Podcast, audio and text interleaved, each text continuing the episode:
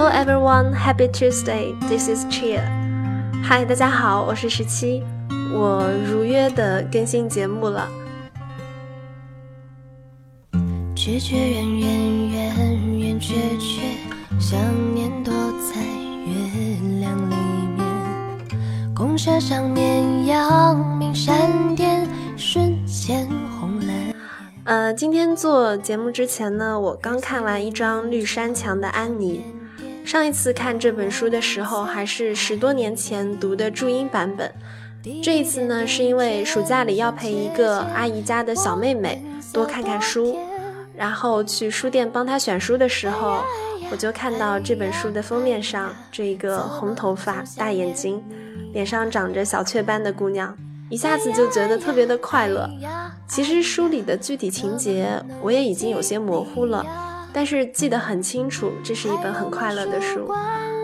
我心想，哪怕这个小妹妹一个暑假只看完了这一本《安妮》，那就很棒很棒了。所以，我现在每天早上呢，都会陪她看完一个章节，于是每一天都是在快乐里开始的。如果你嫌这个夏天不够畅快，那么也欢迎跟我们一起去看看这本绿山墙的安妮。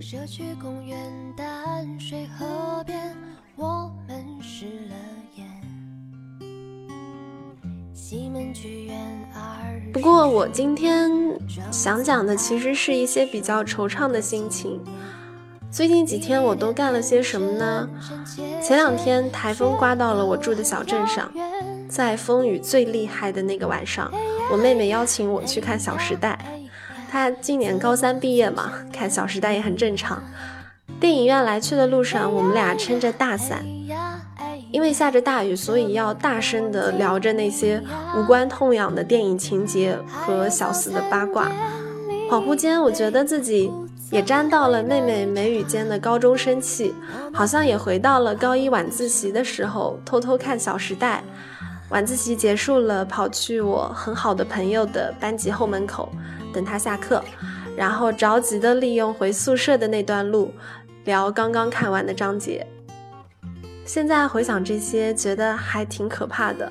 我们竟然也曾经有那么一段年轻又非主流的时光，也曾经让郭敬明变成了彼此精神交流的重要角色。看完《小时代》的第二天，我就参加了高中的同学聚会，赴约的只有小半个班级，但是也足以能看到四年过后的变迁和不变。跟我邻座的是我同班最好的朋友之一。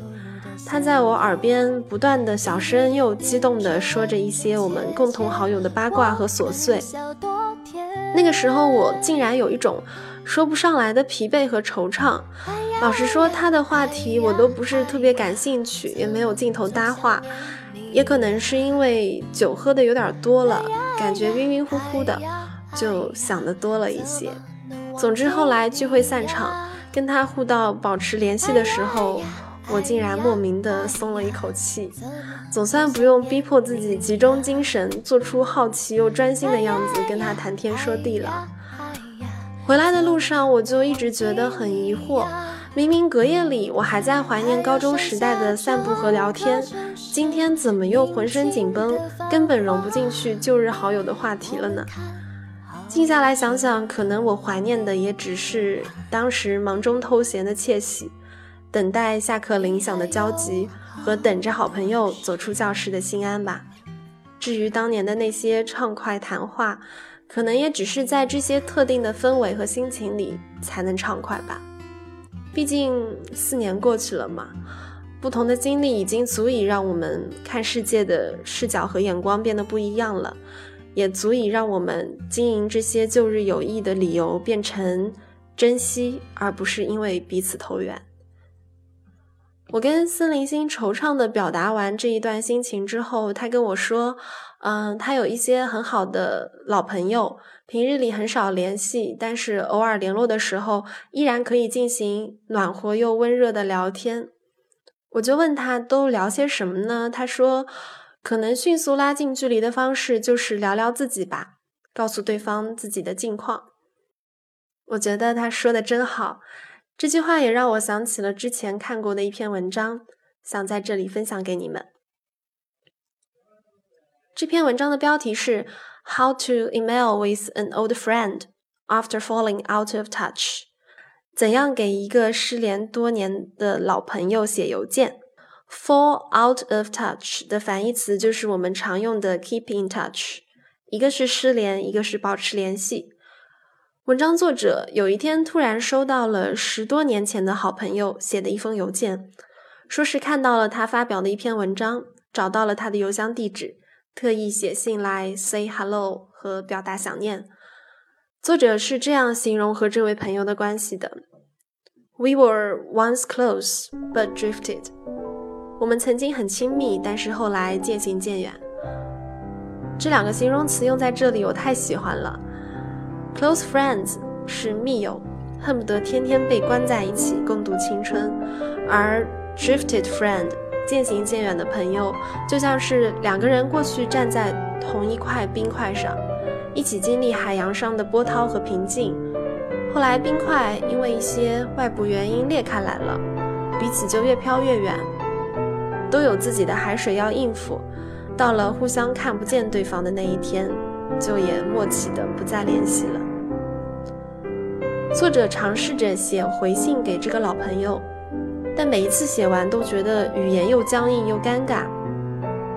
后来他突然想到，What if I sent over a list of the things I've learned in the last decade？不如我来列一张清单吧，把过去十年我学到的东西都列出来。It felt like the most accurate way to bridge the gap, because then she would know what had happened. 这好像是最能消除谈话沟壑的最好方式了，因为这样子他就能知道我都经历了些什么。Bridge the gap，缩小差距、消除代沟的意思，可以指贫富差距啊，或者家里面长辈和晚辈之间的代沟。于是这个作者就列了一张自己的清单，他的好朋友呢也回复了一张他自己的清单。看完我很感动，所以念一些摘选给你们听。当中呢就不穿插翻译和解释了，怕会破坏氛围。原文我都会附在节目的详情里。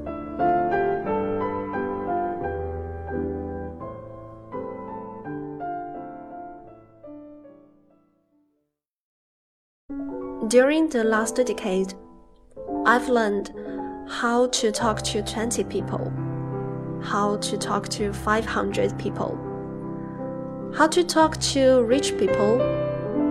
And how someone may be in physical, mental, or emotional pain and not tell you.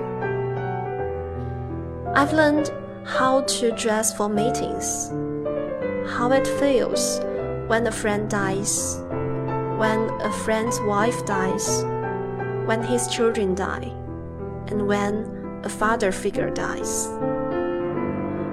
I've learned how to raise twins. For three weeks, four weeks, one year, and three years. I've learned how to clean a bathroom, how to hold a screaming child, how to make eggs in a hurry, how to kiss a wounded elbow, and how to squeeze a tiny foot. 文章的最后，作者用一个比喻表达了他的感慨。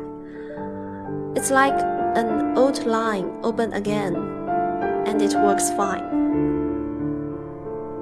跟旧日的好朋友重新联络起来的感觉，就像是一条很老的电话线突然又接通了，而且运作完全正常。这个比喻挺贴切的吧？